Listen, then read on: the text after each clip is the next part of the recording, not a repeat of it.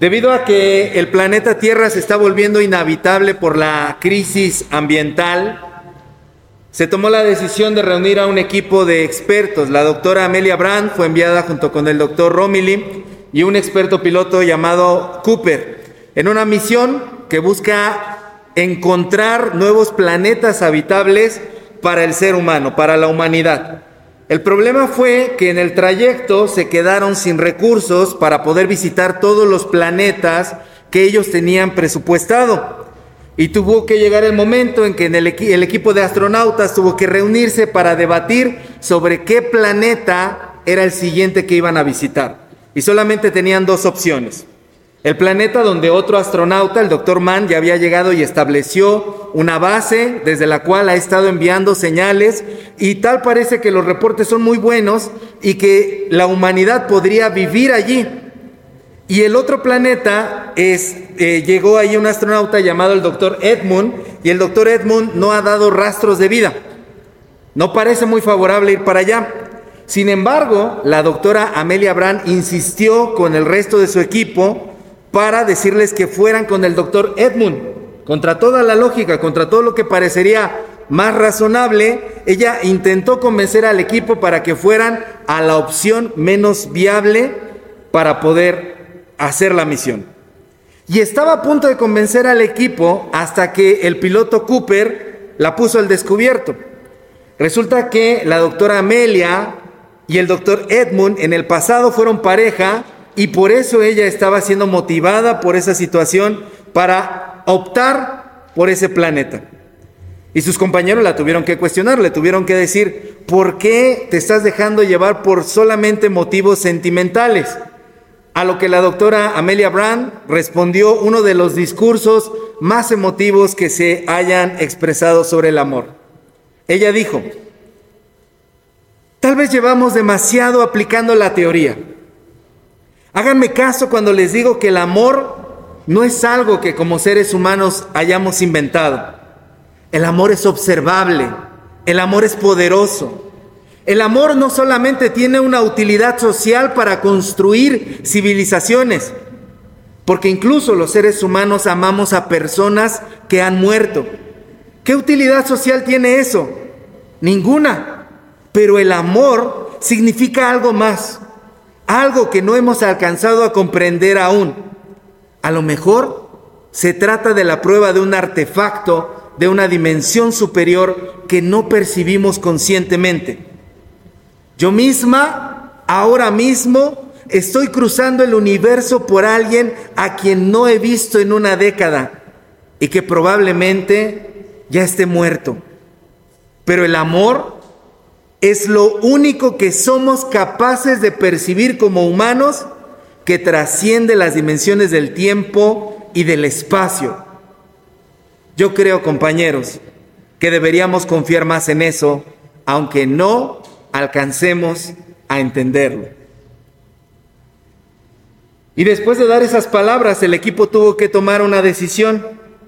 Y esa decisión ya no se los voy a platicar porque forma parte de la trama de la película Interestelar o Interestelar, que salió en el año 2014, fue dirigida por un director llamado Christopher Nolan, ganó algunos premios técnicos en cuestiones de música, en efectos especiales, no de trama, lo cual es muy curioso porque la trama de esta película es sumamente interesante, sobre todo por este planteamiento que hace del amor y que empata mucho con lo que nosotros acabamos de leer en Primera de Juan 4, que nos habla de un amor, como cantábamos, un amor tan grande, profundo y sublime, un amor gigantesco, un amor incomprensible que no somos capaces de describir, pero que sí podemos experimentar. Y este pasaje de Primera de Juan 4, junto con la película, nos dicen tres cosas muy interesantes al respecto del amor. La primera de esas cosas es que el amor es una manifestación de una naturaleza superior. En los versículos 7 y 8, si usted tiene ahí su Biblia, puede leer junto conmigo. Dice, amados, amémonos unos a otros, porque el amor es de Dios. Todo aquel que ama es nacido de Dios y conoce a Dios.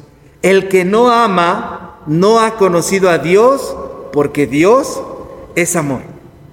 Tanto en la película que les estaba contando como en esta cita, se nos presenta al amor como una cualidad de una naturaleza superior, que nosotros como creyentes sabemos que esa naturaleza es Dios.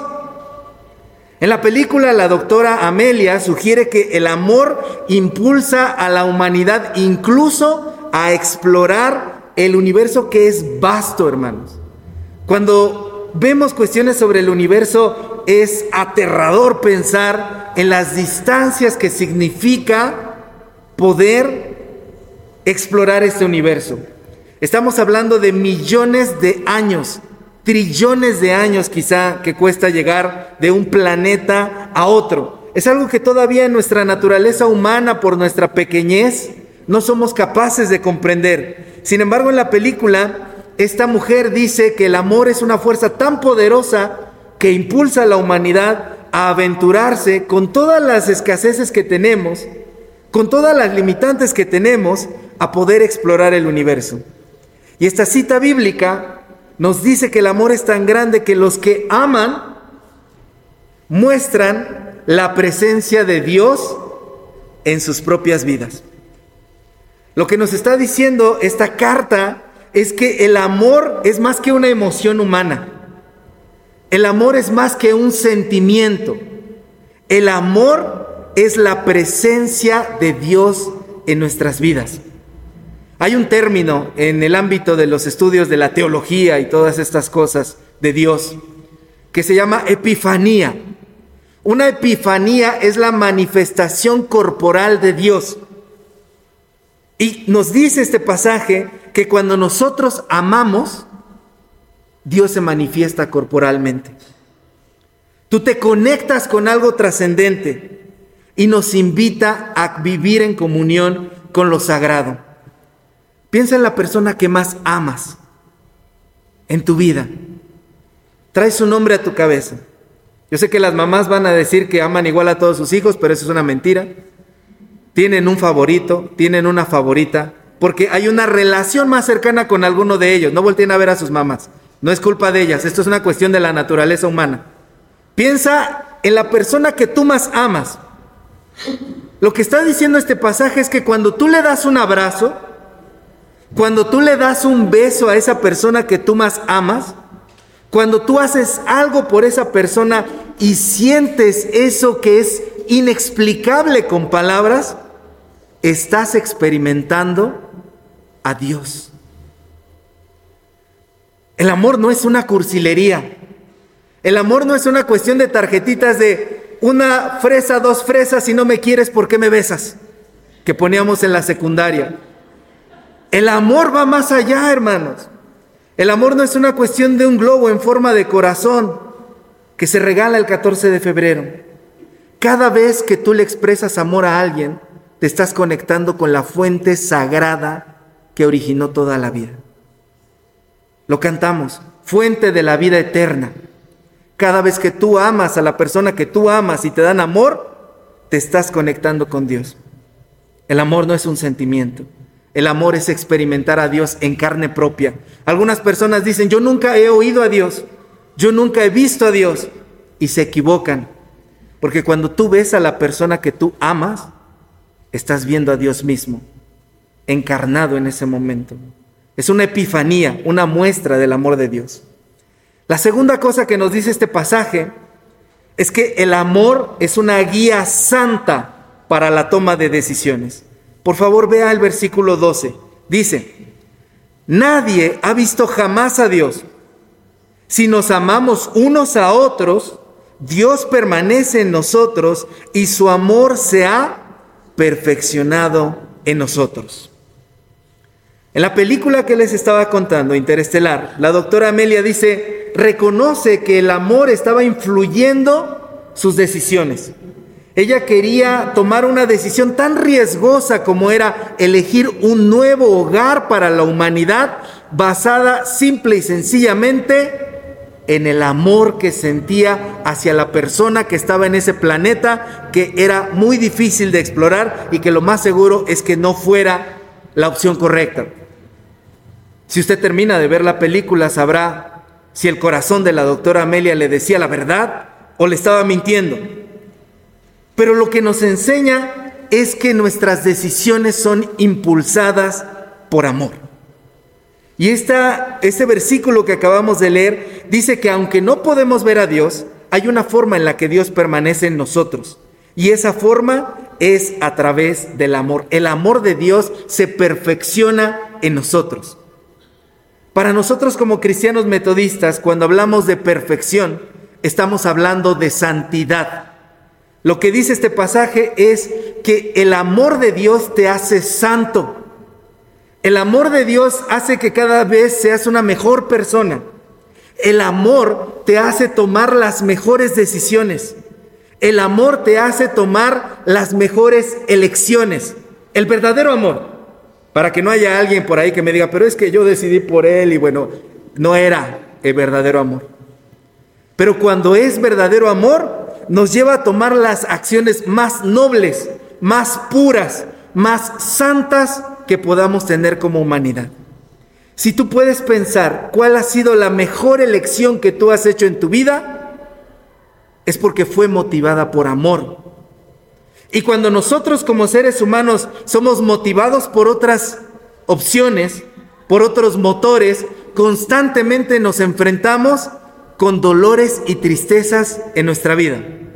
Ya lo decíamos unos domingos atrás, déjate llevar por tus instintos y vas a sufrir. Déjate llevar por el dinero y vas a sufrir. Voy a tomar este trabajo porque es la última opción, es el único horario que me queda y ya no tengo de otra.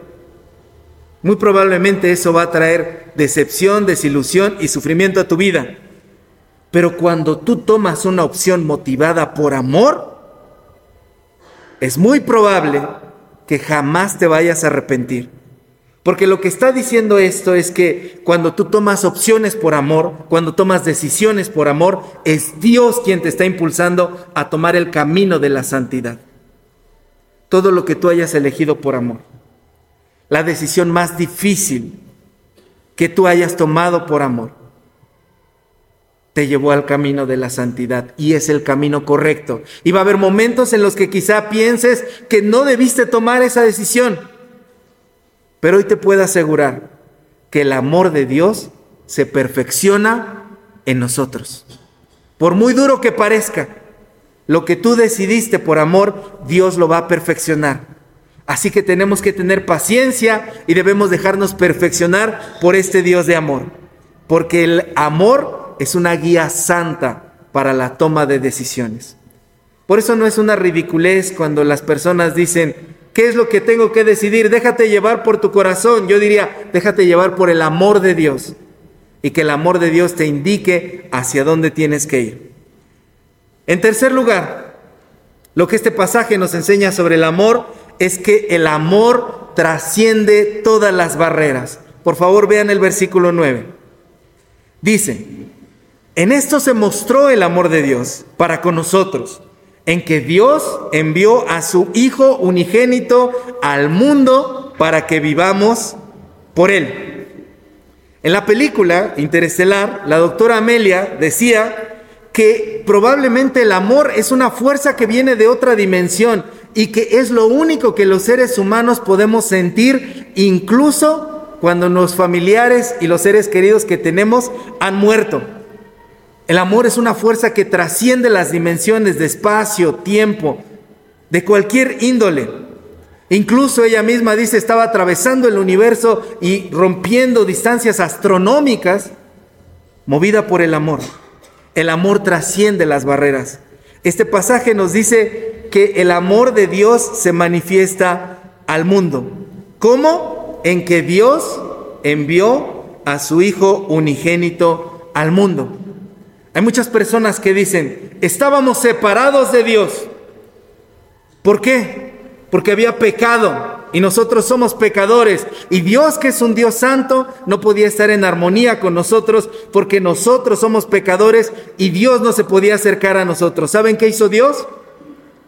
Dios dijo, ¿eso es lo que nos separa? ¿Nos separa el pecado? Pues lo voy a romper para poder acercarme a ustedes. Eso es lo que nos separa, que yo soy Dios y ustedes criaturas, pues me voy a hacer ser humano para poder acercarme a ustedes por amor. Todo lo rompió Dios por amor. Y cuando fue ser humano, fue capaz de romper su propio cuerpo para poder expresar amor. De tal manera que entregó su cuerpo en la cruz y su cuerpo fue despedazado por amor. Y dice este versículo que lo hizo para que vivamos por él. Dios fue capaz de romper la barrera de la vida y de la muerte para expresarnos su amor. De tal manera que cuando tú experimentas el amor de Dios, ya no hay una división entre la vida y la muerte. Sabemos que la muerte es solamente parte de la vida y que la muerte física, la muerte natural, la muerte corporal también se va a destruir porque Dios ha trascendido todas las barreras por amor. Y nosotros somos llamados a romper una última barrera por amor. La última barrera que tenemos que romper por amor es la barrera del egoísmo. Y el amor nos mueve incluso a romper las barreras que nosotros mismos hemos puesto para poderle expresar el amor a alguien. En resumen, hermanos, cada que tú amas a alguien, Dios se manifiesta en ti. Cada que tú amas a alguien, la santidad de Dios te guía. Cada que tú amas a alguien, eres capaz de ir más allá de cualquier barrera. El amor nos hace experimentar a Dios más allá de lo que la religión dice. El amor nos impulsa a perseguir las cosas más puras en nuestra vida. El amor destruye las separaciones y las divisiones que como seres humanos hemos impuesto. Y hoy Dios nos invita a reflexionar que si nosotros estamos separados, divididos de alguien, que si tenemos una barrera que hemos puesto entre nosotros y las otras personas, a recordar esto. El amor no es individual. El amor no es solo familiar. El amor no solamente es terrenal. El amor es divino. El amor es interestelar. Y Dios nos invita hoy a que amemos de la misma manera que Él nos ha amado. Amén. Pongámonos de pie. Vamos a orar.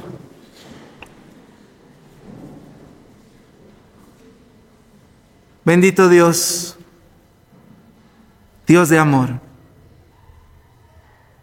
Gracias Señor, porque en tu naturaleza tú nos expresas, Padre, que nos amas y nos enseñas que este amor, Señor, va mucho más allá de lo que podamos expresar nosotros con palabras, pero que tú has sido capaz de todo por amor, Señor. Enséñanos a expresar un amor santo, un amor saludable, un amor que da vida, un amor que construye. Enséñanos, Señor, a poder vivir el amor en la forma en la que tú nos has amado a nosotros. Sentimos tu amor, nos sentimos amados, Señor, pero también nosotros queremos amar a los demás. Guíanos, Padre, para que sea tu amor el que nos lleve siempre a las mejores cosas y a las mejores decisiones dentro de nuestra vida. Te alabamos, Señor, te glorificamos por ese infinito amor en Cristo Jesús. Amén.